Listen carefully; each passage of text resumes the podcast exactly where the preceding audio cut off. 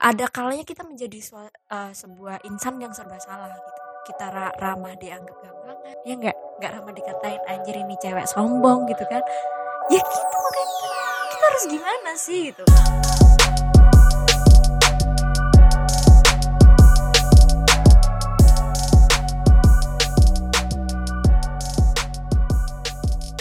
Selamat malam teman diskusi. Iya. Pada momen kali ini aku sama Erda bakal ngomongin hal-hal yang dianggap tabu tapi sebenarnya kalian semua pengen tahu dan jadi candu. Tapi buat dengerin podcast kali ini kalau bisa pakai headset dan dalam kondisi yang private banget ya enggak?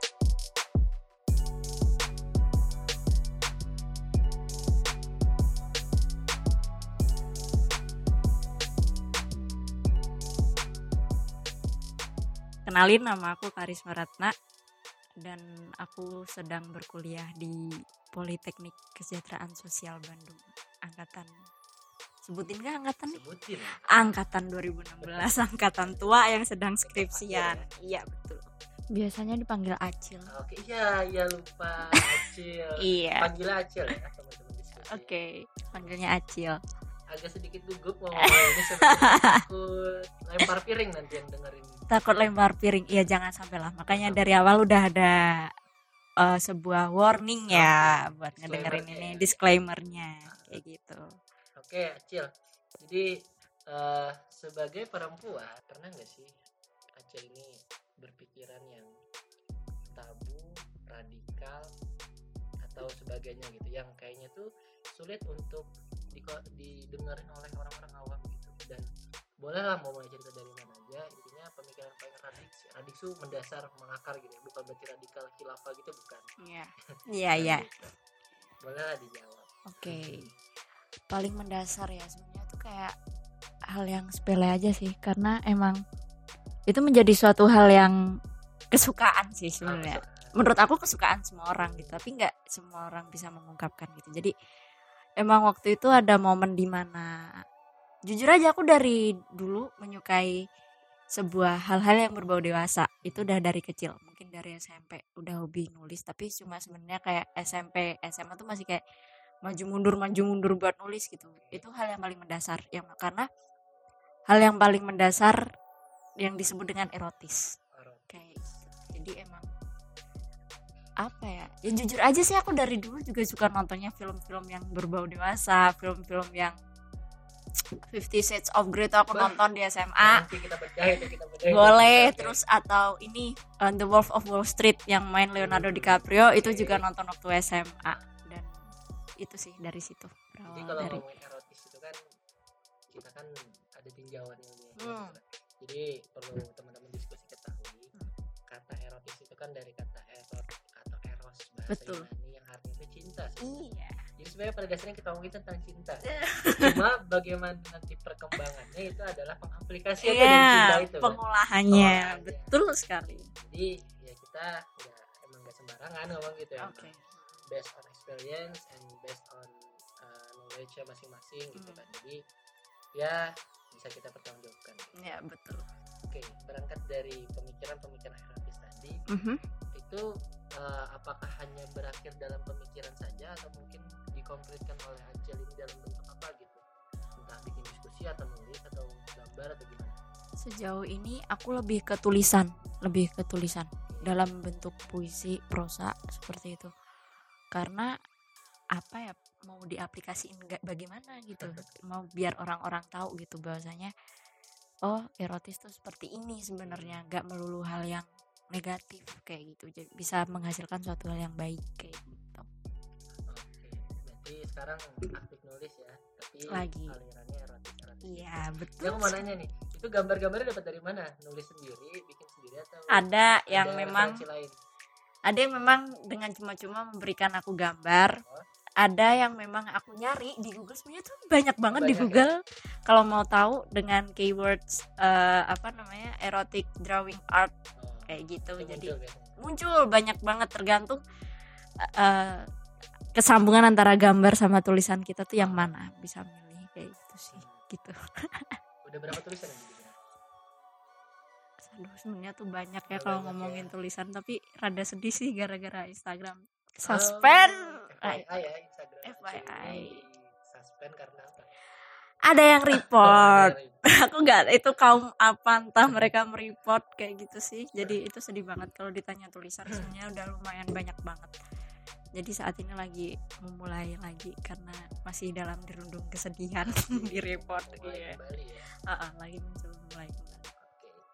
Nah, eh, itu berarti ini adalah seorang yang menyukai eh, seni cuma dalam bentuk atau aliran yang erotis ya gitu. iya betul Karena sekali suka tantangan ya. Suka. Suka tantangan. suka tantangan Eh, mau nanya lagi nih. silahkan Eh, gimana tanggapannya eh, bagi Acil tentang patriarki di Indonesia? Merasakan nggak itu? merasakan banget merasakan banget Contoh kecilnya deh. contoh kecilnya patriarki di Indonesia tuh kayak semacam kamu tuh cewek harus lemah lembut nggak boleh kamu tuh yang kasar-kasar. Maksudnya dalam artian gini kasar dan lemah lembut yang seperti apa gitu. Iya. apakah aku harus bergemulai atau apakah aku harus seperti orang-orang yang tinggal di dalam keraton yang memang dia berada Putri pada Solo ya. ah seperti itu. Jadi kayak pernah dulu kayak gitu. Cewek kok kayak gini gini tapi ya karena aku tipikal yang ya udah sih bodo amat. Aku mah orangnya kayak gini gitu. Ya udah jadi bahkan dari eh, apa namanya di lingkungan aku sendiri aja juga kayak bahwasanya patriarki yang paling hype waktu itu fenomenal paling mungkin sampai sekarang juga kayak cewek yang baik adalah cewek yang pakai hijab. Hmm. itu ngena iya. banget aku selalu. Sedangkan Acil nggak pakai hijab kan? Eh, pakai nggak pakai nggak kayak nggak gitu. jadi kayak teluk ukur baik tuh gimana Nah, sih ya? kayak bias gitu eh, bias. Maksudnya eh, kayak misalnya nih ada seseorang dianggap baik karena dia eh, apa namanya melakukan charity di sebuah panti asuhan Iya. misalnya. Ada juga yang dianggap baik karena dia memang kayak orangnya baik mau nolongin. Jadi kayak sebenarnya tuh baik gimana kayak gitu. Jadi emang patriarki di Indonesia. Itu contoh kecil ya maksudnya contoh kecil. Belum lagi yang memang benar-benar parah misal gitu nih eh, Acil kan orang Jawa ya. Mhm. setahuku Jawa itu patriarkinya sangat-sangat sekali. Makanya Aha. muncullah sosok kayak eh, siapa? Kartini ya Hmm, kan, hmm. untuk memperjuangkan hak perempuan Betul. gitu. di Jawa itu kan ada eh, semacam mitos yang dipegang oleh orang-orang desa. Misalnya kayak perempuan tuh urusannya tinggal aja kasur dapur sumur gitu. Mhm. itu nyuci kan kasur tuh diranjang aja dapur itu bikin makan gitu sepakat gak dengan itu? Enggak. Nggak, kenapa? Sama sekali nggak sepakat karena gini ya bukan sepenuhnya nggak sepakat sih lebih ke yang oke Apa tiga hal oke tiga hal itu yang paling dasar yang memang harus dimiliki. Tapi tidak melulu harus tiga hal itu aja gitu. Perempuan tuh bisa melakukan banyak hal kok. Pasti pernah nonton ini nih videonya Mbak Najwa yang dia ditanya sama Windy Cagur. Iya. yang dia disuruh milih kenapa sih wanita tuh disuruh milih? gitu. Ini sama halnya kayak kenapa sih wanita diharuskan dengan tiga hal itu aja? gitu. Padahal kita bisa melakukan hal lain. Bahkan di tempatku pun masih banyak banget masih banyak banget nah pernikahan dini yang di mana kayak ya udah sih kamu lulus SMP nikah aja ngapain sekolah tinggi tinggi nah itu kadang perempuan kadang nah perempuan tuh ngapain tuh tinggi tinggi kan nanti juga main Tiga lagi. tadi Ah, itu. tadi Nah. itu. jadi itu kayak suatu hal yang apaan sih gitu kita juga harus merdeka dong gitu merdeka atas diri kita sendiri dan apa yang kita pilih gitu dan ini juga uh, ini nyambung ke yang lain juga ya kayak misal cewek tuh jangan sekolah tinggi tinggi ntar cowok tuh minder gitu. Ya kalau lo minder berarti lo bukan buat gue gitu. Istilahnya kalau kasarnya kayak gitu kan. Ya kalau lo pengen setara sama gue ya lo memantaskan diri gitu. Bukan berarti kita terus nggak boleh sekolah tinggi ya. Lo siapa anjir? Duit duit gue yang kuliah gitu kan kalau mau ngomong kasar ya kalau mau ngomong kasar kayak gitu. Tapi nonsens banget kalau ketika melarang cewek gak boleh sekolah tinggi hanya karena nanti cowok bakal minder ya lo minder ya lo berarti bukan buat gue oh, gitu aja kalau maksudnya kalau mau kasarnya sih. Tapi kan sekarang di masyarakat yang urban di perkotaan gitu kan Mhm. kadang pemikiran mungkin lebih terbuka gitu kan. Mhm. hal-hal yang seperti cenderung konservatif gitu. Jadi mungkin nggak kita temuin lagi ya kalau di kota-kota kecuali di daerah pedesaan gitu. Betul. Nah balik lagi kan yang menyebabkan seperti perempuan itu terkena dampak patriarki itu kira-kira apa sih gitu? Atau lebih radikal lagi deh. Apa sih yang menyebabkan patriarki itu ada gitu? Yang, dan menye- bagaimana sih dampaknya ke perempuan itu? Yang menyebabkan patriarki ada itu yang jelas aku ini kalau ini dari yang aku tahu ya maksudnya kalau ditarik dari sejarah zaman dulu kan memang maksudnya ketika kita zaman penjajahan aja deh contohnya gitu. Hmm, perempuan-perempuan zaman dulu itu dijadikan budak. Hmm, dan perempuan yang dianggap dia memiliki strata sosial yang tinggi itu adalah perempuan yang memang terlihat terlihat di masyarakat tuh dia lemah lembut terlihat elegan terlihat tidak nurut dengan suami ya kan? Maksudnya image image seperti itu yang kayaknya bermunculan bahwasanya ketika wanita itu baik ketika wanita itu dianggap perempuan baik gitu itu ya image itu tadi. Jadi maksudnya kalau eh, apa sih kalau jemputnya konglomerat ya? Iya. nah konglomerat kan maksudnya dilihat dari masyarakat zaman dulu kan seperti itu gitu.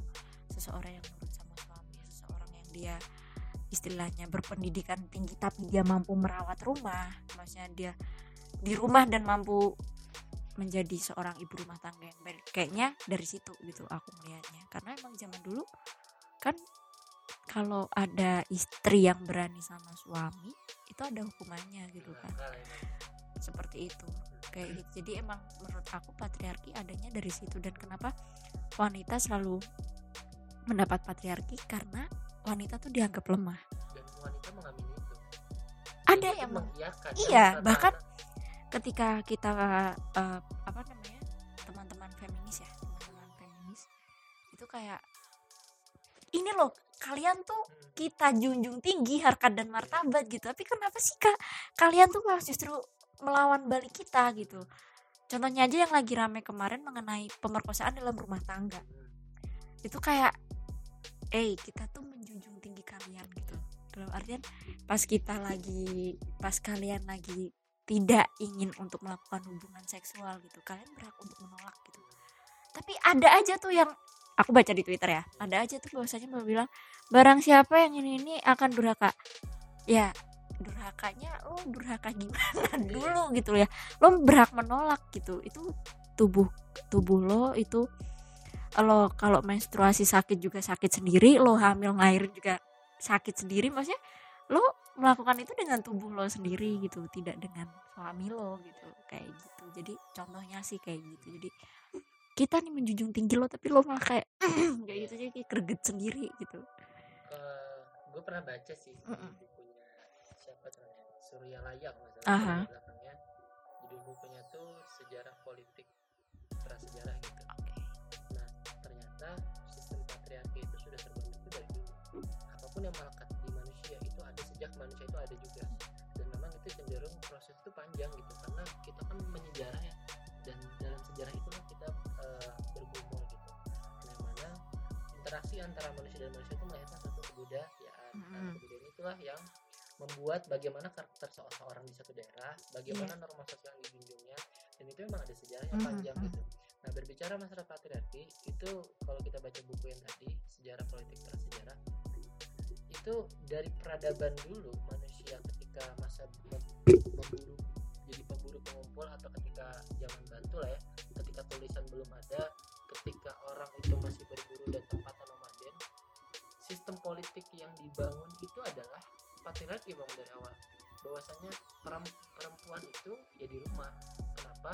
Karena cowok itu harus nyari nafkah. Nafkah dulu kan berburu ya zaman zaman prasejarah itu kan orang masih berburu masih nomaden pindah-pindah. Nah ketika manusia berpindah-pindah itulah lelaki yang dipandang punya kondisi fisik yang itu disuruh berburu. Nah pertanyaannya kan kalau semuanya berburu siapa yang jaga rumah? Ya kan? Misal gitu. Dan benar-benar ketika orang itu sudah mulai berkumpul artinya kan banyak banyak lapisan lapisan lapisan apa? Umur lah gitu. Ada orang tua ada orang muda ada anak-anak. Nah siapa yang jaga orang tua dan jaga anak kalau bukan perempuan?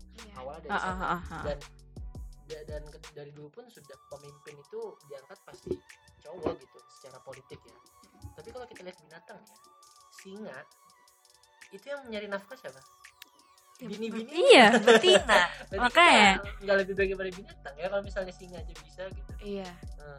jadi emang kayak apa namanya pada jadi emang kayak apa ya sebenarnya juga rada aneh gitu gak sih? Maksudnya kalau ngomongin soal perkara patriarki yang ya emang sejak ada sejak manusia itu ada gitu tapi ya ampun di Indonesia kalau ngomongin patriarki itu luas banget dah luas banget patriarki yang mana dulu dari Sabang sampai Merauke juga beda-beda patriarkinya kayaknya dari itu.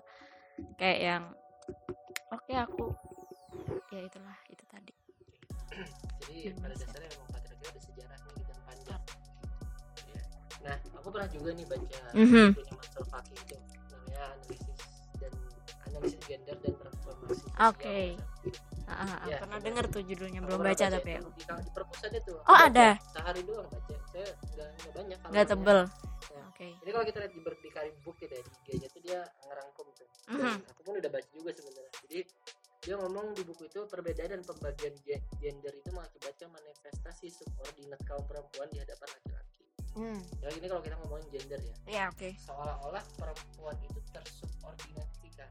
Mm-mm. Yang ada di dalam ordinat itu hanyalah laki-laki. oke Sehingga hak ataupun eh, kewajiban ataupun eh, apa ya wewenang-wewenang itu banyak di laki-laki itu Mm-mm. kan dipengaruhi oleh gender gitu terus di titik secara ekonomis juga perbedaan dan pembagian gender juga itu menga- meng- memarginalisasi perempuan ya tadi perempuan tuh banyak kerja di rumah di kotak-kotakan Nah, gitu kan. Mm-mm. terus penandaan dan stereotip terhadap perempuan yang berakibat penindasan kepadanya. Jadi karena perempuan itu punya stereotip cewek yang lemah. Hei jadi seseorang yang lemah. Hmm, jadi kami laki-laki itu kayak wah kita ekspektasi ini wah dia lemah juga. Jadi makanya banyak perempuan yang diperkosa gitu. Ya karena memang bahkan dari dari masyarakat tuh mengamini bahwa perempuan itu lemah gitu. Karena Iya, kan gender tadi kan itu. masalahnya. Tadi. nah terus perempuan tuh jadi terisolasi citra posisinya kodrat dan penerimaan nasib perempuan yang ada gitu jadi Mm-mm. ya lu ini kayak gini ya taken for granted gitu dari Hmm. sana Iya. kayak bahasa kita kodrat lah iya lu nggak bisa lawan kodrat seolah-olah ya Iya. padahal kan itu kan warisan juga Heeh, budaya yang dibangun di konsum gitu. nah terus seluruh manifestasi ketidakadilan gender itu merupakan usaha menjinakkan peran perempuan hingga Hmm. perempuan menerima segala ketidakadilan yang diterimanya sebagai hal yang kodrati yang dari sananya iya itu kan dari dari masyarakat juga pada betul akhirnya. betul. Sehingga bagi gua kalau ngomongin gender itu sebenarnya konstruk sosial. Iya. Cuma kan ada hal yang prinsipil dari gender lebih prinsipil dari gender adalah seks tadi. Iya. Lu lu laki-laki lu punya penis lu Mm-mm. perempuan lu punya vagina. dan lu Mm-mm. punya payudara. Iya. Gender itu kan ditentukan dari peranti-peranti fisik yang kita Iya. punya. Mm-mm. ketika perempuan itu punya payudara artinya dia harus menyusui anaknya. nah di saat itulah terbangun konstruk di mana yang ngurus anak itu harus i nah iya. dari sana awalnya sebenarnya. Iya iya. Gitu. itu kalau kalau kalau referensinya Mansur itu di Iya. Gender. bagus banget tuh.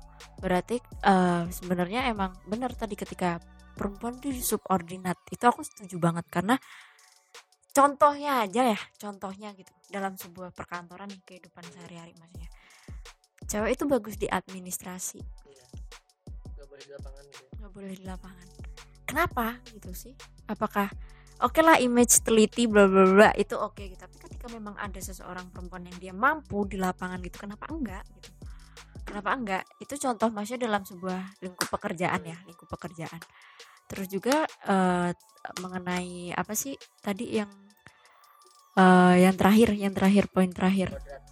Ah, mengenai kodrat tuh emang iya gitu. Kita punya payudara, kita memiliki tugas untuk menyusui. Tapi terus juga gak terus kita yang ngurus sendiri dong Iya. gitu. Bapak-bapak juga, maaf maaf nih ya, bapak-bapak tuh juga harus belajar buat mandiin anak. Bagaimana ketika misal nih bapak-bapak punya anak perempuan, terus tiba-tiba dia nanya, ayah menstruasi itu apa? Dia juga harus mampu menjelaskan gitu, gak cuman ibu doang. Misal kalau ibu ya oke lah pasti ibu tahu gitu menstruasi itu apa, tapi bapak-bapak nih misal punya anak perempuan ayah ayah menstruasi itu apa? Atau ibu-ibu punya anak laki-laki juga ibu mimpi basah tuh apa sih? Gitu. Aku tadi malam habis mimpi eh apa namanya istilahnya bersenggama sama perempuan gitu misalnya. Itu kenapa ya bu? Nah itu juga kita juga sebagai ibu juga maksudnya sama-sama lah gitu. Karena itu basic banget dalam Basic parenting banget. Heeh, dalam parenting tapi kalau soal menyusui emang kodrati gitu kita melahirkan emang kodrati tapi pengas- pengaplikasian dari setelah kodrat itu istilahnya kodrat itu kan melahirkan kodrat terus menyusui kodrat tapi setelah prosesnya itu juga nggak cuma perempuan gitu tolonglah Jadi sebenarnya tolonglah gitu banyak faktor yang mempengaruhi budaya patriarki terus Mm-mm, mm-mm. eh, dikesampingkannya hak Betul. wanita atau disubordinasikan wanita itu kan banyak faktor mm-mm. salah satu selain sejarah tadi memang masyarakat yang seolah-olah menerima dan taken for granted segala hal yang ada gitu. Heeh, terus itu. apalagi yang paling berbahaya ini satu apa agama ah doktrin keagamaan itulah yang membuat kadang orang-orang malah mengamini apa yang dia yakini sebenarnya gitu ya. Mm-mm. sebenarnya kalau kita relevansikan dengan sekarang mungkin banyak kan nggak relevan gitu dulu Arab itu perempuan bahkan nggak boleh naik mobil Aha, Ya, iya iya tapi Heeh, sekarang pernah boleh. tahu udah boleh sebenarnya kan bagi gua agama itu mengatur hal yang prinsipil sebenarnya. Mhm. masalah hal yang teknis itu kan dibalikkan ke manusia lagi Iya. karena kan manusia hidup di zamannya manusia yang menyejarah dan kalau kita berbicara masa sejarah Mm-mm. kitab suci ya kita sama-sama iman itu aja lebih dulu manusia ada daripada kitabnya iya betul nah artinya Al-Quran ataupun Injil ataupun Weda ataupun yang lain bagi gue dia mengatur hal yang prinsipil sehingga dalam mempraktekannya itu kita harus lihat kondisi masyarakat juga bro betul nggak bisa kita puritanisme atau Ah. atau puritanisme itu bahasa apa ya? ingin memurnikan segala hal yang memang dari sana Mm-mm. Mm-mm. nah gitu sedangkan kalau kita lihat sejarah juga tokoh-tokoh eh, pendiri ag- pembawa agama itu pun dia sebenarnya mementingkan hak perempuan kalau kita lihat Mm. Nabi Muhammad mungkin mungkin Yesus Kristus kalau kita lihat ya Mm-mm, mm-mm. Buddha Gautama kalau sejarah itu kan apa ya masyarakat itu kan dapat dari mana pengetahuan kayak gitu gitu kalau nggak baca buku nyari sendiri Mm-mm. atau ma- dimasukkan dalam kurikulum pendidikan nah itu dan pada akhirnya juga sistem pendidikan kita patriarki lagi iya apa apa duluan eh, cowok lah yang ini dulu gitu iya. cowok lah yang ambil kapur cowok Iya, lah yang ambil heeh. kunci kelas, Heeh, gitu. gitu padahal itu kayak sebenarnya kalau ngomongin agama ya ada masih mengenai perempuan dari yang emang aku baca beberapa ayat yang memang dia menyangkut mengenai perempuan sebenarnya itu adil banget loh Adil antara laki-laki dan perempuan tuh bagaimana eh, ketika Nabi Muhammad diturunkan diberikan wahyu oleh Allah tuh kayak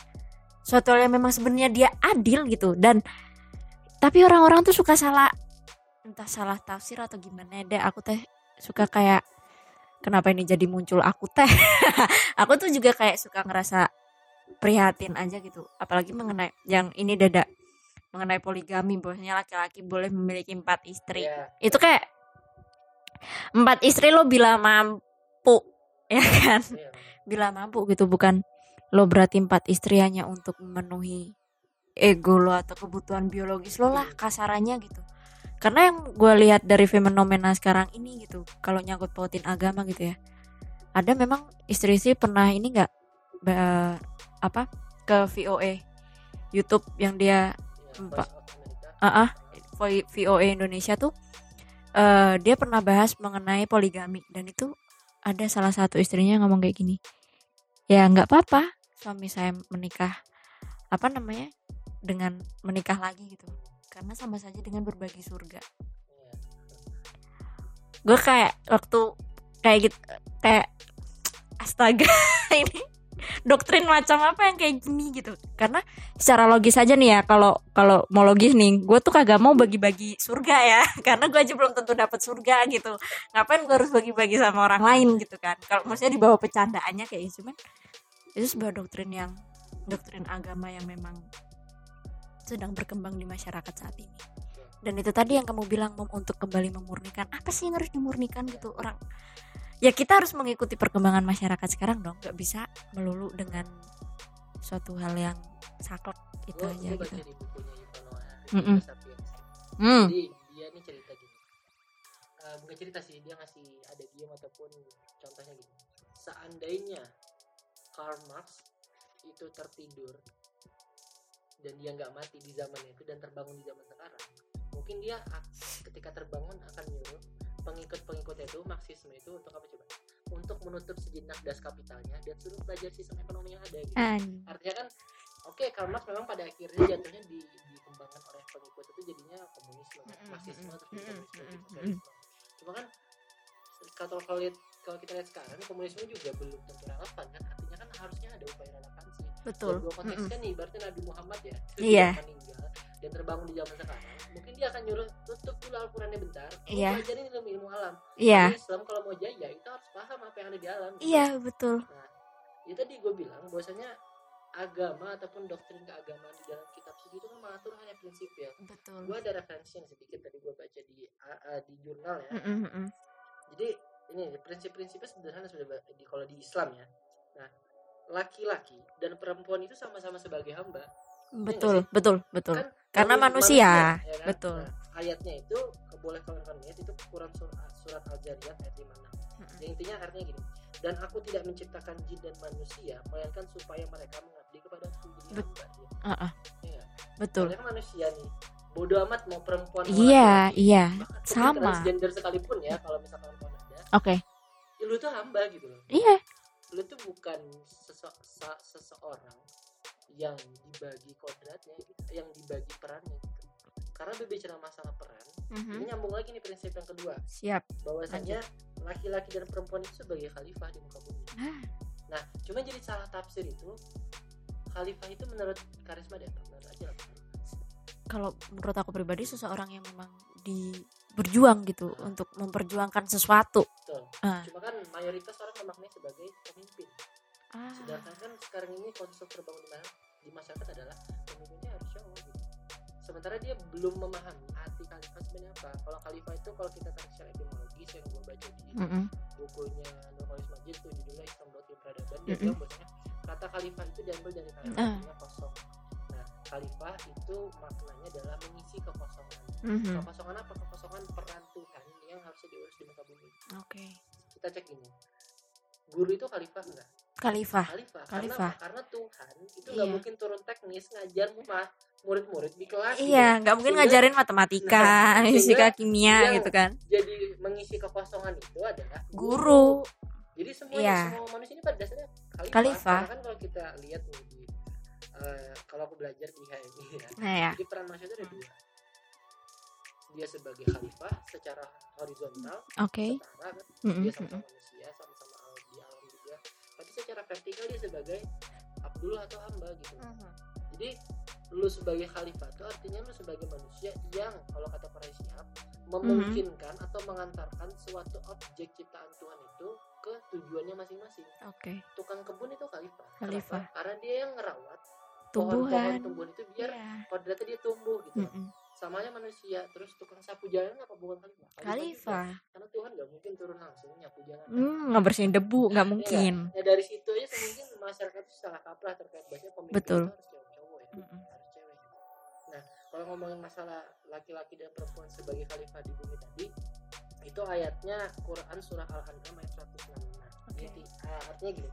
Dan dialah yang menjadikan kamu penguasa-penguasa di bumi Mhm. dan dia mening- meninggikan sebahagian kamu atas sebahagian yang lain berupa derajat untuk mengujimu tentang apa yang diberikannya kepadamu. Sesungguhnya Tuhanmu amat cepat siksaannya dan sesungguhnya dia maha pengampun lagi maha penyayang. Hmm. Artinya kan ya kita ini diciptakan tuh untuk diuji Tuhan gitu. Iya. Bisa nggak kita dikasih titipan ini? iya Ya kan? Betul Ketika kita menyampaikan hak-hak manusia lain Hmm. dalam hal perempuan kan artinya kita nggak bisa merawat itu juga kan. oh oh Nah terus prinsip ketiga nih Prinsip ketiga itu eh, Laki-laki dan perempuan itu Sama-sama menerima perjanjian primordial Hmm. Perjanjian yang memang Oke. dari sananya gitu Uh-uh. Misal Quran Surah Al-Araf ayat 172 gitu. Dan ingatlah ketika Tuhan mengeluarkan keturunan anak-anak Adam dari sulbi mereka Dan Allah mengambil kesaksian terhadap jiwa mereka Seraya beriman Bukankah aku ini Tuhanmu? Mereka menjawab Betul, kau Tuhan kami Kami menjadi saksi. Kami lakukan yang demikian itu Agar di hari kiamat Kamu tidak mengatakan Sesungguhnya kami Bani Adam adalah orang yang lemah terhadap ini Atau kayak sama Tuhan. Hmm. Jadi sebelum lo dilahirkan Lo kan udah udah didilen tuh sama Tuhan. Iya. Eh ciptaanku lu gue lahirin ya tapi lu bersaksi nih gue nih Iya. nih apa Tuhanmu gitu kan. Mau dia Kristen atau apa gitu nah jadi ketika dia lahir pun dia udah deal bahwasanya dia akan menjunjung tinggi derajat martabat manusia Nah. kan itu kan turunan dari keesaan Tuhan ya nah ini yang mungkin kawan-kawan awam ya kita Iya. bisa dibilang kita itu sebutlah harus, awam aja harus harus memahami betul lagi bukan berarti kita lebih paham juga cuma referensinya sih ini gitu Mm-mm, mm-mm. Nah, gitu. Sebenarnya kalau ngomong gender luas banget ini. Kayak Iya. Sejarah lah. nah mungkin kawan-kawan kita ini ada, ada mungkin yang belum tahu feminisme gitu nah Hmm. feminisme itu apa sih kalau referensi yang Acil tahu gitu. Feminisme tuh sebuah ideologi ya. Hmm. ideologi dan pemahaman gitu. Bagaimana kita itu memperjuangkan bukan untuk agar kita perempuan lebih tinggi dari laki-laki bukan. Tapi kita berjajar sama setara ya. setara. Hmm. itu sebenarnya yang memang perlu dipahami. Tapi ada memang beberapa fenomena yang terjadi gitu. Eh, ada teman-teman feminis yang menyebut diri mereka feminis tapi masih tidak menganggap sebuah feminis itu ideologi untuk menyetarakan gender untuk menyetarakan antara laki-laki dan perempuan. Tapi lebih tinggi itu ada yang seperti itu. Cuman eh karena aku tidak mengikuti lebih lanjut karena daripada aku jengkel sendiri karena dia dari awal sudah salah mindset jadi kayak ya udahlah gitu. Emang mereka mungkin pemahamannya seperti itu. Tapi bagi aku kita berjalannya sama. Tadi yang kayak kamu omongin bahwasanya eh, mau laki-laki atau perempuan mereka tuh sama-sama hamba bahkan transgender pun. Ngomong-ngomong soal itu dah kemarin skripsi aku sebenarnya bakal mengangkat itu mengenai pondok pesantren Waria. Oh ada? Ada di Jogja. Dan itu aku menyebut mereka santri waria. Iya dong mereka santri gitu karena mereka belajar di sebuah pondok pesantren dan menjadi murid di sana. Nah murid pondok pesantren nyebutnya apa? Santri. Santri. tapi aku disalahkan gitu karena sama dosen. Salah satu dosen. Nggak perlu aku sebutkan dia menyebutkan bahwa kan dia sudah menyalahkan norma sosial dan norma agama. Iya aku tahu gitu. Iya aku tahu itu salah secara teori norma sosial dan norma agama gitu kan. Itu salah aku tahu tapi bukan itu yang aku poinnya gitu. itu arahnya bukan ke sana gitu. Tapi bagaimana sih mereka sampai mereka mereka menyadari bahwasanya aku ini waria gitu tapi aku ingin belajar agama. Mereka berpendapat bahwasanya terserah mau laki-laki mau mau laki-laki mau perempuan bahkan transgender seperti yang kamu bilang. Yang penting aku beribadah. Terserah nanti aku diterima Tuhan atau tidak yang penting aku beribadah dahulu seperti itu. Dan ngomong-ngomong soal itu tuh emang menarik banget ya karena aku emang ngobrol langsung sama warianya dan itu pemimpin sana namanya Ibu Sinta Eh, beliau bercerita juga bahwasanya mereka juga sempat berperang dengan masyarakat di sana gitu karena dianggap santri waria padahal tuh eh, mere- mereka dianggap bahwasanya kayak kalian ya sama kalian kan sudah menyerahi norma sosial dan norma agama gitu tapi dia beranggapan ya apa salahnya dengan kami beribadah? Toh kami tidak mengganggu mereka gitu karena kita ibadahnya berada berada di dalam sebuah pondok gitu. Jadi kayak sebenarnya menarik tapi karena ditolak barang ya. barangkali ada yang mau sponsorin aku buat neliti itu gitu kan kali aja gitu kan nanti ketika aku udah lulus gitu. Jadi itu sih jadi tadi ngomongin prinsip itu ya bener sih kalau dipikir-pikir emang sepakat banget sepakat banget kan emang laki-laki dan perempuan itu sama gitu. Iya hak apa yang harus dibedakan gitu menurut aku sih kayak gitu. Cuma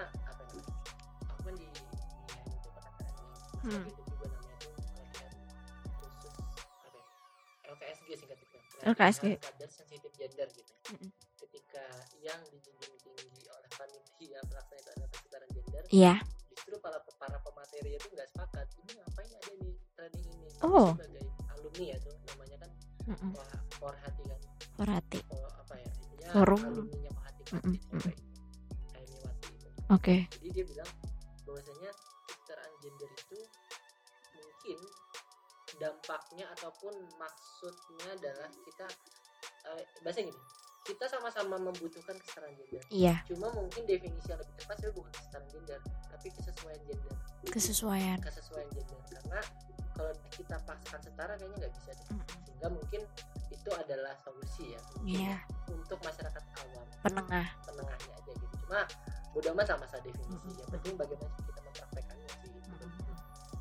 iya iya emang itu kalau ngomongin gender sebenarnya terlalu luas dan luas banget banyak banget ya banyak banget bahkan dari dia dilahirkan pun Iya. ada konsep gender yang terbuat gitu banyak bagian-bagian Nah. dalam diri manusia gitu Betul. mengenai gender gitu that's why manusia itu harus well educated gitu. well wajib apalagi perempuan ah karena bagi gue pribadi ya Hmm.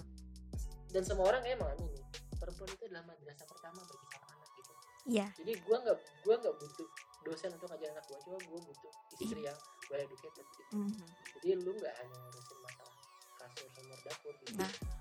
lu juga berperan banyak dalam kehidupan gitu makanya ya untuk perempuan di luar sana dan kami pun akan mencoba untuk apa ya menyesuaikan lah Iya. kalian-kalian. masalah well nah gini ya itu ya dak perempuan tuh bebannya banyak dak sama-sama kayak laki-laki juga. Jadi kita tuh sebenarnya serba salah dak sebenarnya kita perempuan tuh serba salah Mhm. gitu.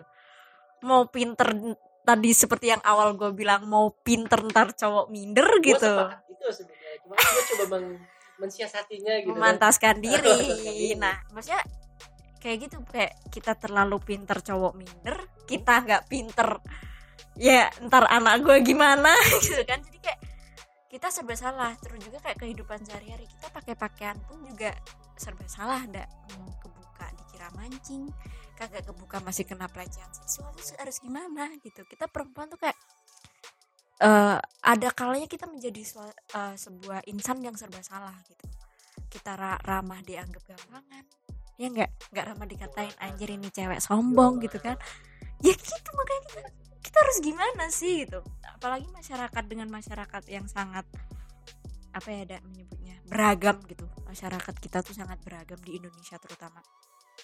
Serba salah gitu. Ada yang memang dia mengaminkan cewek harus pintar. Iya. ada yang memang dia yang kayak tadi sumur dapur kasur kayak ada yang kayak gitu. Jadi kita serba salah juga gitu jadi perempuan. Makanya oke kadang juga ada dak yang bilang aku harus punya istri yang well educated tapi dia tidak memantaskan diri terus dia nyalah nyalahin anjir kenapa kagak ada yang mau sama gue? Bukan kagak ada yang mau sama lo gitu. Ya lo tolong ngaca dulu gitu. Cewek yang lo deketin ini seperti apa seperti itu. jadi gue gue banyak sih nem, eh, aku banyak nemuin fenomena di Twitter kayak yang banyak ngeluh jomblo jomblo tiap hari sambat aja tau, tahu sambat ya pasti ya.